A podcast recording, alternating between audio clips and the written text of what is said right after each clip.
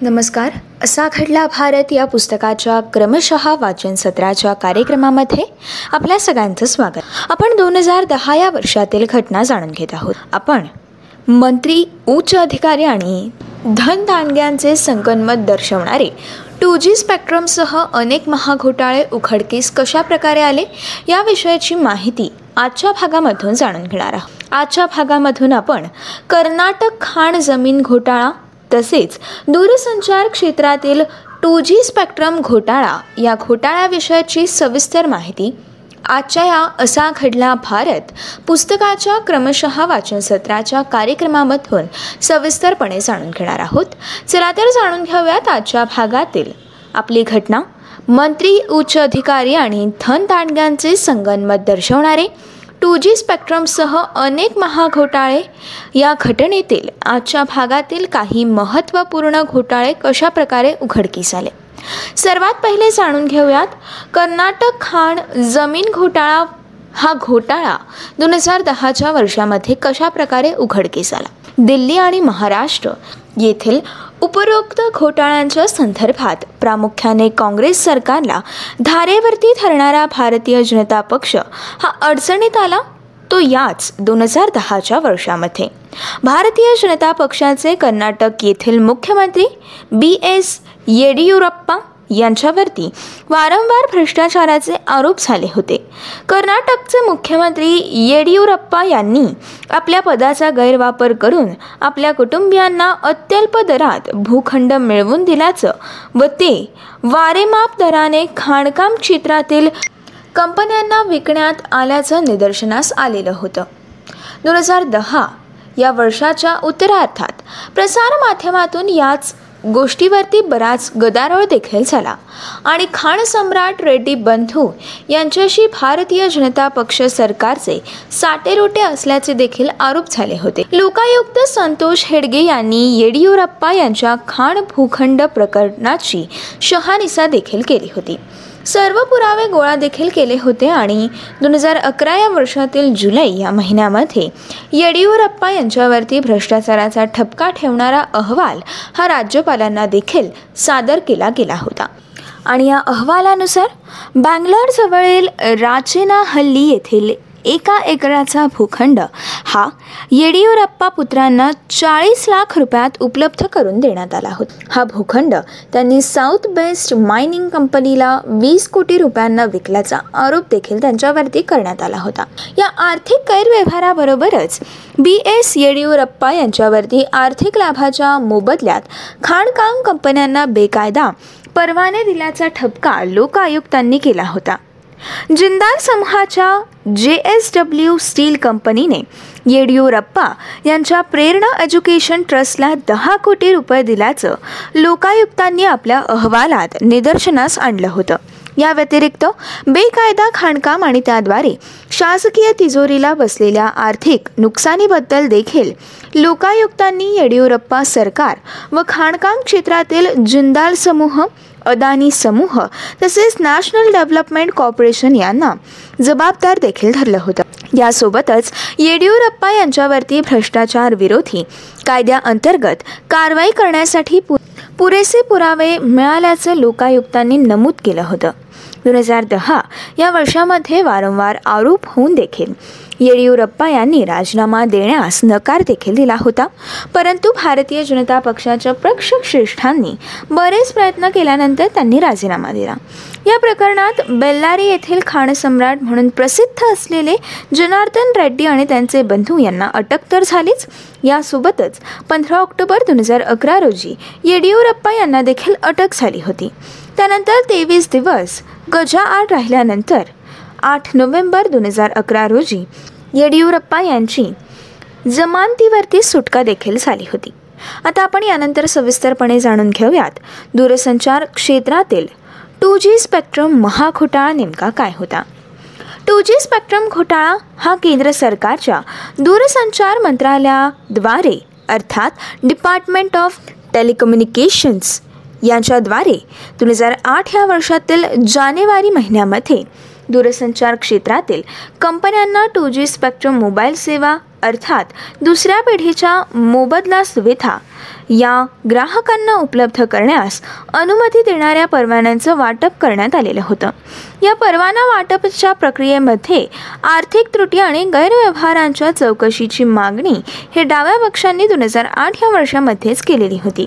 आणि यासोबतच या प्रकरणातील आर्थिक गैरव्यवहार यासोबतच शासनाला शासकीय तिजोरीला बसलेला आर्थिक फटका याबद्दल दोन हजार नऊ या वर्षातील नोव्हेंबर महिन्यामध्ये केंद्रीय अन्वेषण विभागाने दूरसंचार खात्याचे अनामिक अधिकारी आणि दूरसंचार क्षेत्रातील काही खासगी कंपन्यांच्या विरुद्ध प्रथमदर्शनी अहवाल अर्थात एफ आय आर दाखल केला होता. परंतु दोन हजार दहा या वर्षातील एप्रिल या महिन्यामध्ये करण्यात आलेल्या थ्री जी स्पेक्ट्रम परवाना वाटपाच्या पार्श्वभूमीवरती खऱ्या अर्थाने या प्रकरणाला तोंड फुटलं होतं आणि या घोटाळ्याची व्याप्ती समोर आली.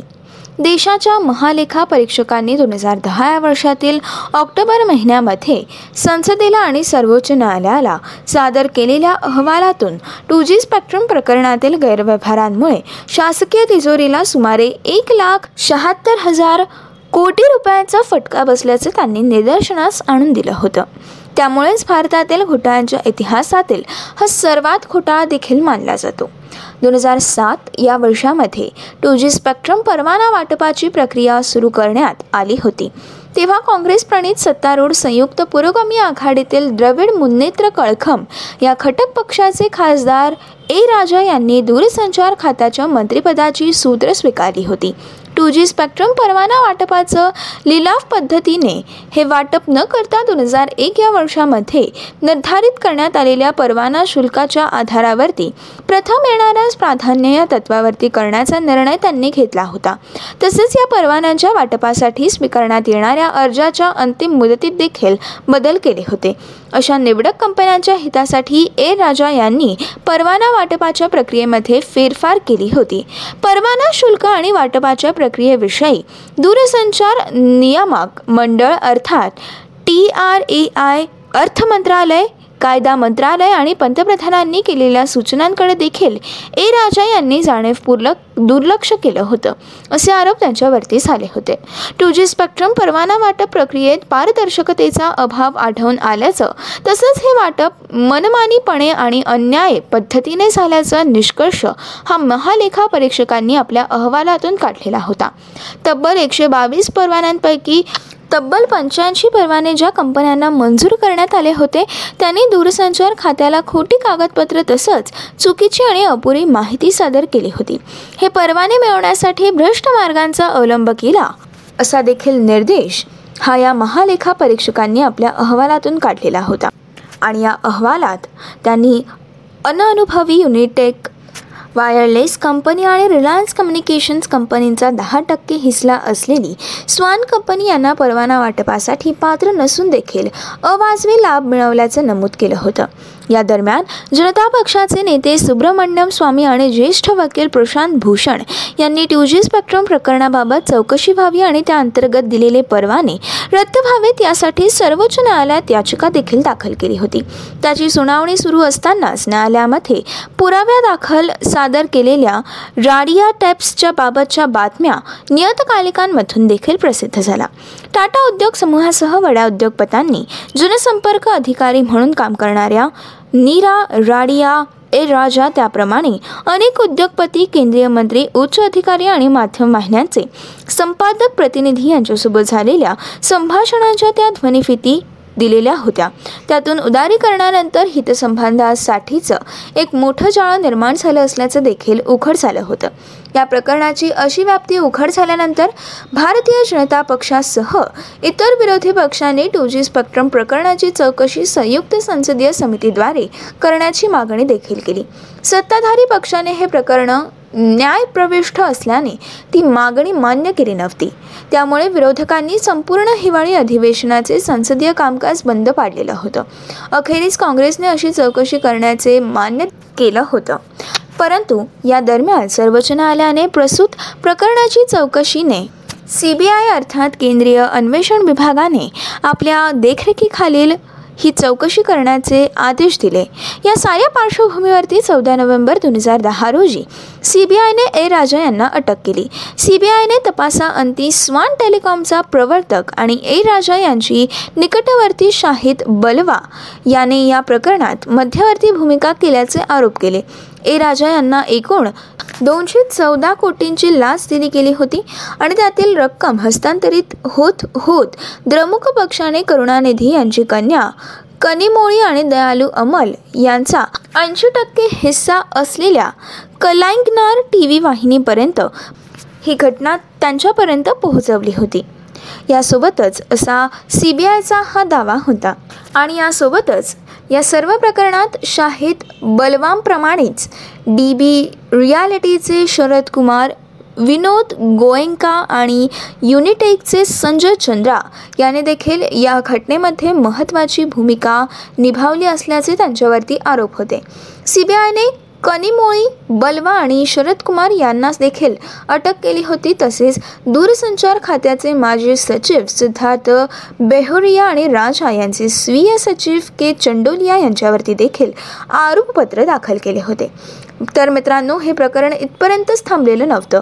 काँग्रेसचे ज्येष्ठ नेते प्रणव मुखर्जी यांनी दोन हजार आठमध्ये अर्थमंत्री पदावर असलेल्या चिदंबरम यांना स्पेक्ट्रम वितरणात नुकसान संभावणार असल्याने त्यांनी त्यांची प्रतिक्रिया थांबवावी असा इशारा देणारी एक नोट पाठवली होती. असं दोन हजार अकरा या वर्षातील सप्टेंबर महिन्यामध्ये उघड झालं होतं. त्यावरून काँग्रेस सरकार अडचणीत आलं आणि काँग्रेसच्या मंत्र्यांमध्ये या घटनेमुळे दुही माजल्याचं चित्र निर्माण झालं होतं.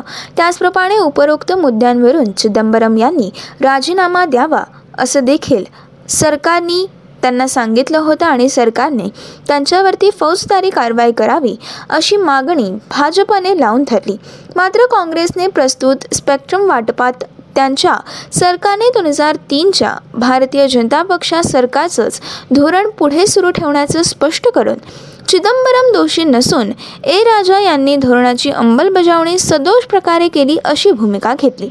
एकंदरीतच उपरोक्त चारही प्रकरणातून राजकीय व आर्थिक स्वार्थासाठी सत्ता वर्तुळातील राजकारणी नोकरशहा आणि उद्योगपती यांची मोठी साखळी या लोकशाही व्यवस्थेत सक्रिय असल्याचं चित्र देखील समोर आलं होतं.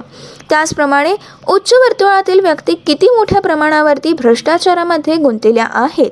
त्याबद्दलच्या वृत्तांनी दोन हजार दहाच्या वर्षाला ग्रासलेलं होतंच परंतु दोन हजार अकराच्या वर्षामध्ये देखील या घटनेचे पडसाद हे उमटत राहिले.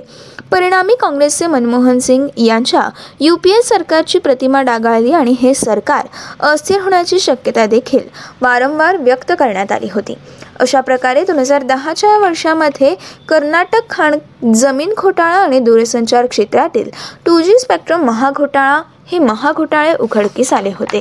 ही होती. आजच्या भागातील असा घडला भारत या पुस्तकातील आपली महत्त्वपूर्ण घटना. पुढच्या भागामध्ये आपण दोन हजार दहा या वर्षातील पुढील घटना जाणून घेणार आहोत. पुढच्या भागामध्ये आपण भारतीय चलनाचं वेगळेपण दर्शवणारं रुपयाचं नवं चिन्ह कशा प्रकारे स्वीकृत झालं या विषयाची माहिती आपण पुढच्या भागामधून जाणून घेणार आहोत.